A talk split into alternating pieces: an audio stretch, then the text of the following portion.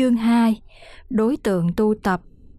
Bảo sở sa môn, Định nghĩa đạo.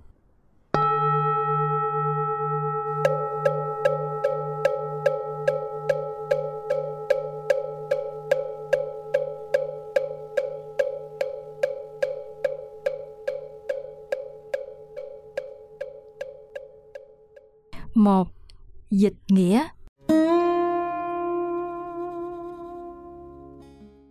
Phật dạy rằng những người xuất gia làm sa môn phải dứt bỏ ái dục, nhận biết nguồn tâm của mình, quán triệt chánh pháp thâm diệu của Đức Phật chứng ngộ pháp vô vi. Trong vô sở đắc, ngoài vô sở cầu, tâm không vướng mắc nơi đạo, cũng không còn kết nghiệp, vô niệm, vô tác, phi tu phi chứng, không trải qua các quả vị mà vẫn cao vĩ đó mới thật là đạo. 2. Sự liên hệ với kinh điển Nikaya và Đại Thừa Trong một ý nghĩa và mục đích chung cánh thì các tu sĩ Phật giáo đều là những đối tượng đang hướng đến con đường xuất ly hệ phượt, xu hướng giải thoát và giải thoát một cách cứu cánh. Con đường thăng tiến đến mục tiêu đó được thực hiện bằng phương pháp trừ khử ái luyến và dứt bỏ tham dục đối với dục giới, sắc giới và vô sắc giới. Ái luyến và tham dục là sợi dây liên kết một cách biện chứng sự tái sinh của con người trong lục đạo luân hồi.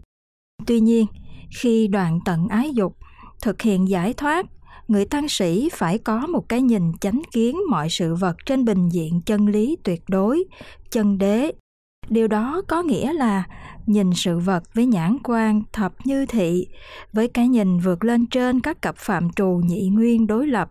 Trong đó phải nói đến cặp phạm trù sinh tử và giải thoát, chứng đắc và vô sở đắc. Vượt lên trên các tư kiến nhị nguyên mới đích thực là mục tiêu hướng đến cuối cùng của mọi tăng sĩ. Mà ở đấy, bấy giờ cũng không còn cái gì để gọi là đạo hay không là đạo đó chính là một nội dung chính yếu của bài kinh thứ hai trong kinh 42 chương mà chúng ta sẽ bắt đầu khảo sát. Thật vậy, trọng tâm của các tăng sĩ Phật giáo là làm sao xứng đáng với danh nghĩa của một sa môn tu hạnh xuất ly sinh tử.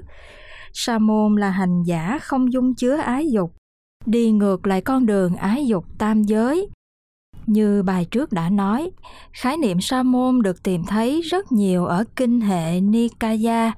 Nó không phải là sản phẩm tư tưởng của Đức Phật, mà trước đó nhiều trăm năm, học thuyết Tam Veda đã đề cập. Nhưng có một điều mà chúng ta cần phải làm rõ là nếu như Veda quan niệm sa môn là những tu sĩ nói chung thì Đức Phật đã đem lại cho nội dung khái niệm này hoàn toàn mới mẻ trực hạnh là sa môn, diệu hạnh là sa môn, ứng lý hạnh là sa môn, chánh hạnh là sa môn. Như vậy sa môn, theo quan điểm riêng của đức phật, phải là tu sĩ đã đành. Nhưng quan trọng và quyết định là tu sĩ đó phải có hạnh chất trực, phải có sở hành tu tập, thù thắng, phải có tâm nguyện độ tha một cách ứng cơ tiếp vật, và nhất là phải có chánh hạnh chánh hạnh là hạnh tu chân chính, phù hợp với đạo lý giải thoát. Ta thấy tu sĩ mà gọi là sa môn theo quan điểm phổ thông thời bấy giờ, bao gồm phần lớn các bà la môn, các du sĩ bệnh tóc, các ni kiền tử, các nhà ẩn tu khổ hạnh cực đoan, vân vân. Tất cả họ chỉ là hội tụ của một quá trình nỗ lực dụng công một cách vô ích. Đức phật bậc khai phóng toàn triệt, không kế thừa các tiền tư tưởng, mà chỉ phương tiện dùng lại các khái niệm quen thuộc của tiền tư tưởng cho phù hợp với ngôn ngữ thời đại đang thông hành, rồi sử dụng nó với một nội dung hoàn toàn mới mẻ, độc lập và sâu sắc. Đó là hiện tượng bầu cũ rượu mới trong hệ thống nhận thức luận của phật giáo điều này cho thấy những luận điệu cho rằng Đức Phật đã hệ thống, đã kế thừa các tiền học thuyết, đã tạo ra một chủ thuyết Phật giáo toàn bích là hoàn toàn không hợp lý, nếu không nói là ngộ nhận.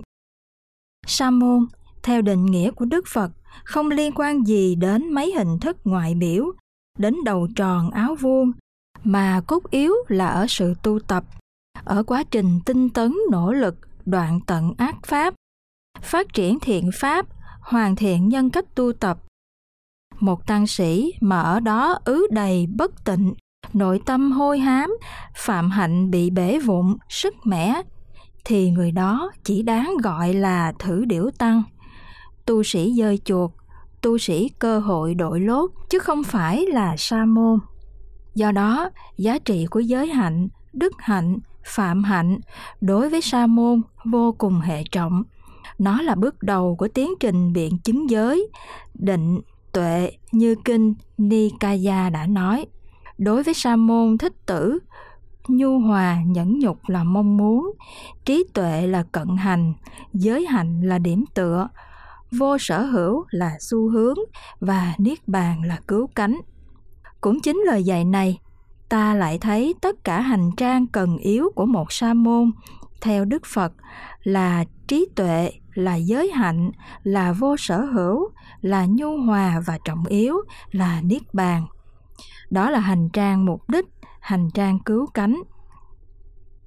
Cái gọi là cứu cánh là niết bàn ở kinh văn vừa nêu cũng chính là điều mà ở kinh 42 chương Đức Phật dạy nhận biết nguồn tâm của mình quá trình tu tập để nhận biết nguồn tâm, thể nhập niết bàn, cũng không có gì khác hơn con đường đoạn tận ái và dục. Ái dục là nguyên nhân của hữu, của sự tái sinh luân chuyển miên viễn mãi trong tam giới. Thế nên, ái dục là nguyên nhân của mọi đau khổ trong tam giới. Này các gia chủ, sầu bi khổ não, tất cả đều do ái dục sinh ra hay, này các tỳ kheo, ái dục là khổ sinh khởi. Hay, ái dục còn là đầu mối của sợi dây xích liên hoàn, chính mốc xích bất thiện. Do duyên ái nên tầm cầu, do duyên tầm cầu nên có được, do duyên có được nên có quyết định, do duyên quyết định nên có dục tham, do duyên dục tham nên đấm trước, do duyên đấm trước nên có chấp trước do duyên chấp trước nên có sang tham. Do duyên sang tham nên có thủ hộ. Chấp trượng, chấp kiến, đấu tranh, kháng tranh, ly gián ngữ, vọng ngữ, rất nhiều cái ác. Bất thiện pháp khởi lên. Xét về học lý tứ đế, ái dục còn có tên gọi khác là tập đế. Nguyên nhân của mọi tái sinh, của sầu bi khổ não đặt vào học lý 12 nhân duyên, ái dục cũng lại là nguyên nhân của mọi minh y, của mọi thiện hữu. Xúc là một cực đoan, xúc tập khởi là cực đoan thứ hai, xúc đoạn diệt là chặn giữa và ái dục là người thợ dệt. Do ái dệt, chúng sinh phải tiếp tục sinh ở hữu này. Thế nên, sự đoạn tận ái dục, dù theo tứ đế hay 12 nhân duyên, vẫn là con đường duy nhất thể nhập niết bàn, nhận biết nguồn tâm của mình. Đồng nghĩa với niết bàn, này các tỳ kheo là nhiếp tận ái dục, cũng còn gọi là đoạn tận các lậu hoặc. Trở lại vấn đề nhận biết nguồn tâm của mình, theo phật giáo bắc tông, tâm của mọi chúng sinh bản lai thanh tịnh. Do đó, nhận biết nguồn tâm là trở về với bản thể thanh tịnh tuyệt đối. Ở đó không còn tồn tại cái gọi là giải thoát hay hệ phược. Niết bàn sinh tử đẳng không hoa, thiền sư trường chuyết. Niết bàn sinh tử đều một thể như hoa đốm trên không, vọng có, không thật trên bình diện chân đế. Nếu hiểu tâm là tâm như công họa sư, học chủng chủng ngũ ấm, kinh tâm địa quán, thì nhận rõ nguồn tâm là nhận rõ nguồn nhân duyên kiến tạo ngũ uẩn, nghĩa là thẩm thấu được nguyên lý cấu tạo sinh thành nên một hữu thể con người. Và rộng ra là hữu thể, hữu kiện của một pháp tánh, pháp tướng là duyên sinh. Là không thật thể, là vận động, vô thường, vô ngã. Nếu hiểu tâm theo kinh bát đại nhân giác, tâm thị ác nguyên, thì nhận biết nguồn tâm là nhận biết được sự trục vọng, phan duyên, ác pháp của tâm để mà đoạn trừ nó thanh tịnh hóa nó. Nhận biết nguồn tâm của mình theo nội dung như trên thì quả là điều cần có đối với một sa môn thích tử. Đạt phật thâm lý là quán triệt được chánh pháp thâm diệu của đức phật, hay còn được hiểu là giác ngộ được tâm ấn sâu xa huyền diệu của đức phật. Tâm ấn ấy là trong thì vô sở đắc, ngoài thì vô sở cầu học thuật kinh điển bắt truyền đi xa hơn kinh điển Nikaya, không những ở vấn đề tu tập mà còn ở quan điểm nhận thức. Nếu như Nikaya chấp nhận A-la-hán là thánh quả chứng đạt tối hậu, thì bắt truyền chỉ thừa nhận đó là hóa thành. Chỉ là nửa chặng đường ban đầu, chưa thực sự là niết bàn cứu cánh. Hàng nhị thừa thanh văn duyên giác cần phải tu tập các pháp môn tịnh Phật độ, lục độ vạn hạnh, thực hiện 32 ứng thân trong giáo hóa để cuối cùng chứng đạt Phật quả, bảo sở. Chính vì lý do này, Đức Phật đã tuyên bố ta không có đệ tử thanh văn. Nếu có ai tự cho mình đã chứng A-la-hán, bích chi Phật, mà chẳng biết việc Như Lai chỉ giáo hóa cho hàng Bồ Tát. Những hạng người này chẳng phải là đệ tử của ta, chẳng phải là A-la-hán, chẳng phải là bích chi Phật. Này xá lợi Phất, những ai tự cho mình đã đặng A-la-hán là thân tối hậu, là cứu cánh niết bàn mà không có chí tiến thủ, tầm cầu đạo vô thượng chánh đẳng chánh giác, nên biết những hạng người này là tăng thượng mạng. Cái diệu nghĩa vô sở đắc, vô sở cầu chính là nội dung của các kinh điển Bắc truyền, nhất là kinh hệ bát nhã. Sở đắc, ngay cả Phật vị cũng chỉ là giả lập. Sở vị vô thượng chánh đẳng chánh giác, tức phi vô thượng chánh đẳng chánh giác, thị danh vô thượng chánh đẳng chánh giác. Kinh Kim Cương gọi là quả vô thượng chánh đẳng chánh giác. Kỳ thực, chẳng có gì để gọi là vô thượng chánh đẳng chánh giác, mà gọi là vô thượng chánh đẳng chánh giác vậy thôi. Quả vị giác ngộ cuối cùng theo Pháp Hoa là bảo sở và chính Đức Phật tại Pháp hội này đã khẳng định tất cả chúng sinh đều là Phật sẽ thành. Khái niệm đã thành nói lên tánh tịnh minh thể của chân tâm thường trú. Ở phàm không bớt, ở thánh không tăng. Nó là bản lai chân diện mục. Chúng sinh mà là chúng sinh là do quên sót nó, như chàng cùng tử quên cha mình là ông đại trưởng giả giàu có, cũng như anh chàng nghèo nọ quên bản viên minh châu trong chéo áo của mình. Tu tập giác ngộ là trở về với chính nó. Thị giác là trở về với bản giác, cho nên có gì đâu mà đắc mà cầu. Tam thế cầu tâm, tâm bất đắc. Tương tâm mít vọng, vọng nguyên vô, vọng nguyên vô xứ tức bồ đề, thị tác danh vi chân đắc đạo. Chân đắc đạo là vô sở đắc vô sở cầu vậy. Kinh Đại Bổ Tích cũng với lập trường chân đế phủ nhận quá trình chứng đắc cũng đã khai thị như sau tất cả các pháp như hư không an lập trăm ngàn danh nghĩa cũ. Hoặc nói tâm là thiền giải thoát, hoặc gọi căn lực hoặc bồ đề. Mà căn lực ấy vốn vô sinh, thiền định, bồ đề chẳng thật có. Các pháp tự tính vô sở hữu, sẽ ở chỗ nào mà chứng đắc? Phật nói chúng sinh bổn vô sinh, còn không chúng sinh để có được sao lại sẽ có người đắc quả? Bài kệ kế tiếp của kinh này còn giải thích nguyên do, nếu thật có sở đắc, sở cầu, thì lẽ ra chúng sinh phải là một hữu ngã thường tồn. Và như thế sẽ không có thật, thì mãi mãi sẽ là chúng sinh, chứ không thể giải thoát. Quá khứ vô số trăm ngàn phật, không có ai hay độ chúng sinh. Vì nếu chúng sinh ấy có thật cứu cánh không thể được niết bàn. Ở kinh trên, đức phật còn khai thị pháp môn tuệ quán để thành tựu vô sở đắc, vô sở cầu, hành giả phải. Quán sát như vậy, không một pháp hiệp, không một pháp tan không một pháp sinh, không một pháp diệt. Chẳng thọ một pháp, chẳng xả một pháp, chẳng tăng một pháp chẳng giảm một pháp. Tu quán như vậy, thời ở nơi các pháp, vô sở đắc. Vì vô sở đắc nên không có khứ. Vì không khứ nên không lai. Vì không lai nên không có trụ. Đây gọi là vô lai, vô khứ, vô trụ, vô bất trụ vậy.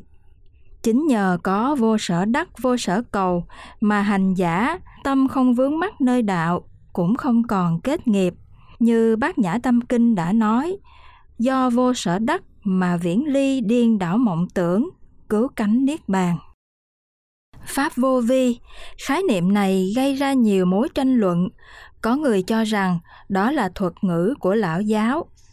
Như vô vi, nhi vô sở bất vi, vô trị nhi thịnh trị. Thật ra đây chỉ là sự ngẫu hợp nào đó về danh từ mà thôi ý nghĩa khái niệm vô vi của lão giáo là động từ, tức hữu vi pháp. Dường như không làm mà làm tất cả.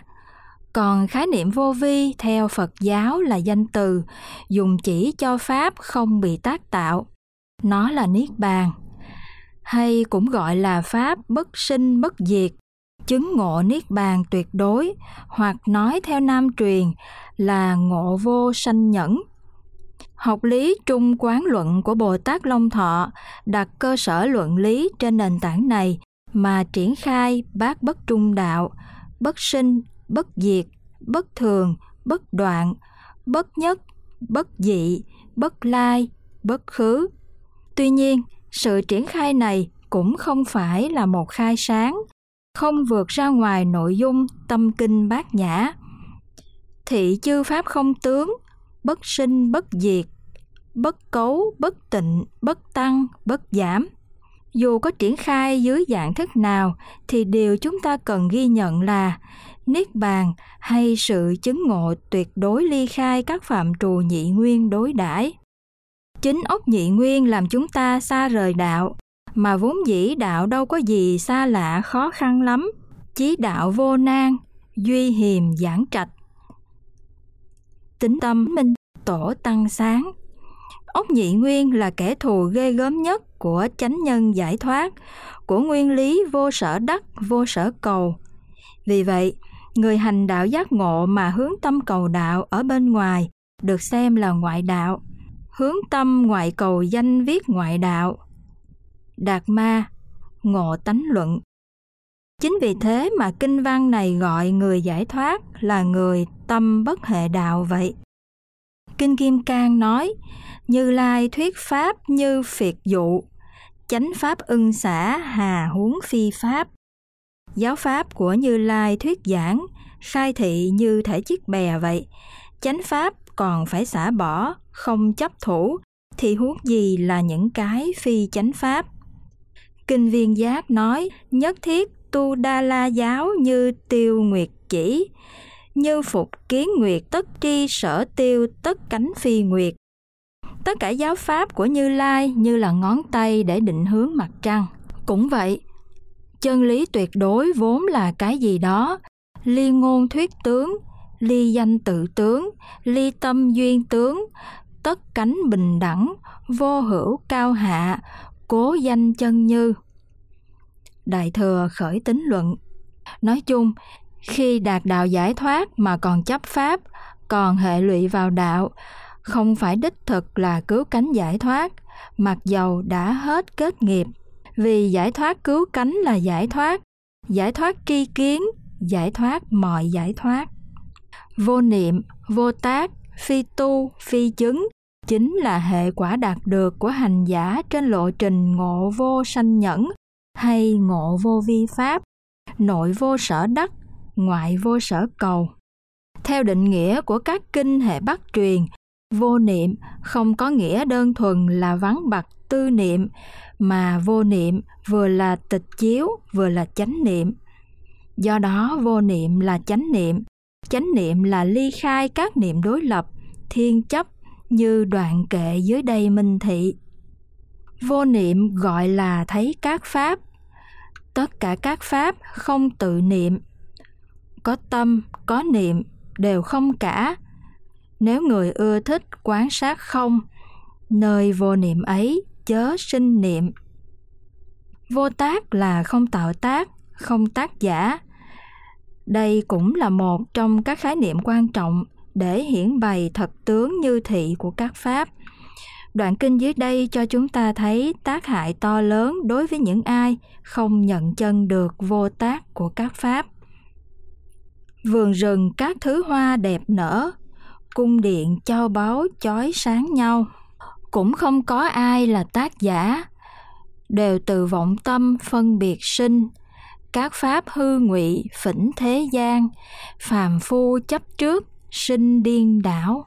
Cũng cần nhắc lại rằng khái niệm phi tu phi chứng mà Đức Phật dạy ở kinh 42 chương này không có nghĩa là không cần tu, không cần chứng đắc, hay như quan điểm đoạn kiến của ngoại đạo cho rằng không có công đức tu tập, không có quả báo giải thoát, mà nhằm khẳng định tự tánh các pháp là tịch diệt, tịch diệt.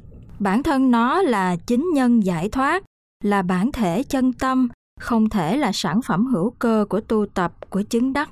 Quá trình tu tập gột rửa chỉ là duyên nhân khởi nguồn bản giác hội diện thị giác, hay nói đúng hơn, nó là yếu tố trợ duyên cho thị giác trở về bản giác, mà bản giác là vô sở đắc. Kinh Pháp Hoa nói, các pháp từ xưa nay vốn là tánh tịch diệt. Phật tử hành đạo rồi nhất định sẽ thành Phật. Cũng như Kinh Đại Bửu Tích nói, các pháp tự tánh thường tịch diệt.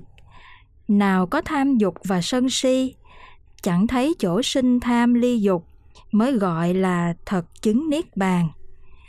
Đều nhằm khẳng định bản thể bất sinh, bất diệt, ly khai các đối tính. Có một vấn đề cần đặt ra ở đây, đó là khái niệm đạo. Nếu như lão tử định nghĩa đạo là đạo khả đạo phi thường đạo, thì kinh 42 chương lại đưa ra nội dung toàn kiện thâm thúy hơn – tâm không vướng mắc nơi đạo, chẳng cần trải qua các quả vị mà vẫn cao tột. Đó mới thật là đạo. Đạo ở đây chính là sự thể nhập tuyệt đối, sự giải thoát tất cả mọi chấp mắc và nhất là giải thoát luôn mọi giải thoát. Một sự giải thoát mà không còn đối tượng để giải thoát. Toàn bộ bản văn của chương thứ hai kinh này. Tuy ngắn gọn, nhưng không kém phần sâu sắc so với hệ thống bát nhã hoặc nguyên lý của các kinh hệ đại thừa nói chung. Có lẽ chính với những nét đặc sắc vô song như thế mà kinh này được phiên dịch đầu tiên ở trung hoa. Bao niên kỷ đã lặng lẽ trôi qua, nếp nhăn thời gian vẫn không sao in trên trán kinh này được. Cũng như thời đức phật, khái niệm về sa môn mục đích xu hướng, hành trang thực hiện và quả vị đạt đạo cuối cùng của một tăng sĩ vẫn bất diệt mãi với thời gian, vẫn siêu tuyệt so với các tiền học thuyết, các hiện học thuyết và các hậu học thuyết nữa. Mặc dù thời đại xuất hiện kinh có khác, nhưng sở hành của các sa môn thích tử theo kinh này quy định, cho đến ngày hôm nay cũng không có lý do gì để đi ngoài quỹ đạo chánh pháp ấy được sự khác biệt dù dưới góc độ nào, hình thức nào được xem là một sự sai lầm hơn là cải cách. Sa môn mà không đoạn trừ tham ái và dục lậu thì không gọi là sa môn.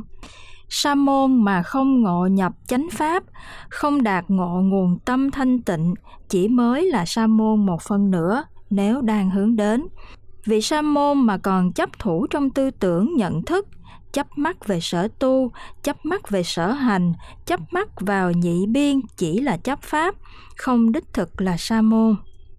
Ngày nay, chúng ta đang và sẽ là những sa môn như những vị thánh đệ tử thời đức phật đã là sa môn. Nếu các vị ấy đã đoạn tận các lậu hoặc, việc nên làm đã làm, đã đặt gánh nặng sinh tử xuống, không còn trở lại trạng thái luân hồi này nữa thì ít ra chúng ta cũng phải đặt hết tâm nguyện hướng đến con đường ấy, mặc dù biết là còn khoảng cách rất xa. Nếu các vị ấy nỗ lực tinh tấn hành trì pháp mà giác ngộ ngay khi sinh tiền, thì chúng ta ngày nay cũng nên nỗ lực trao dồi phạm hạnh để cùng được giải thoát ngay hiện tại này.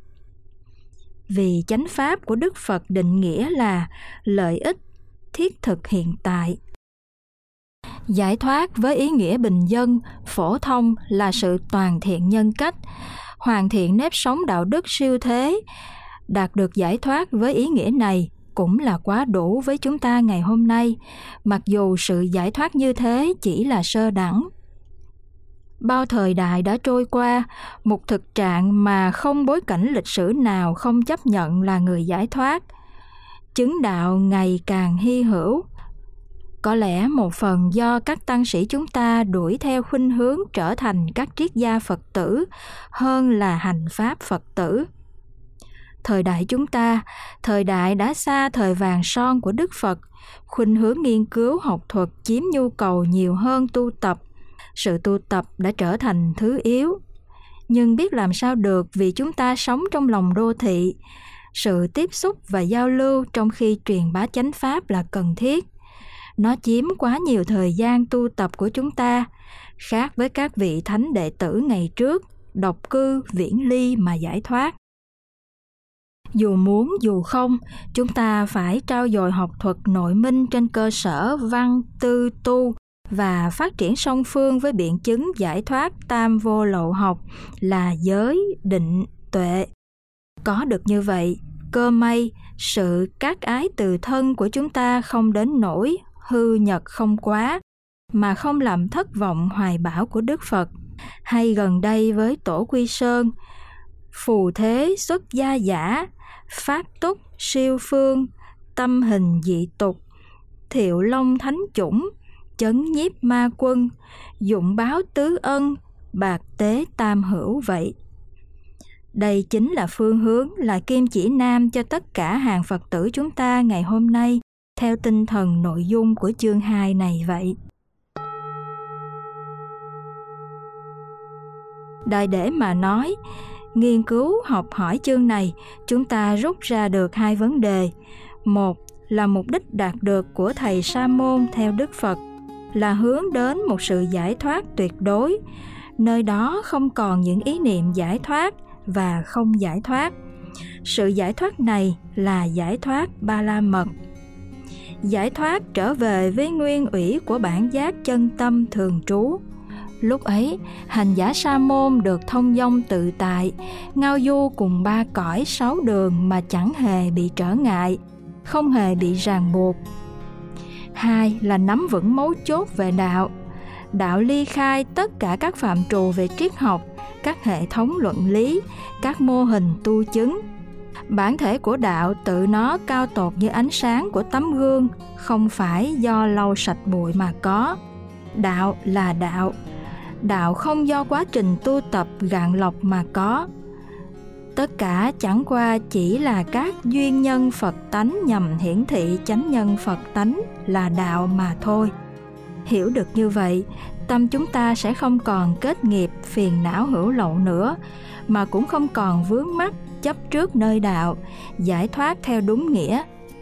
Bởi vì, sinh khởi tất cả pháp, tác giả bất khả đắc, các pháp từ duyên sinh, tự tánh, không tự tánh.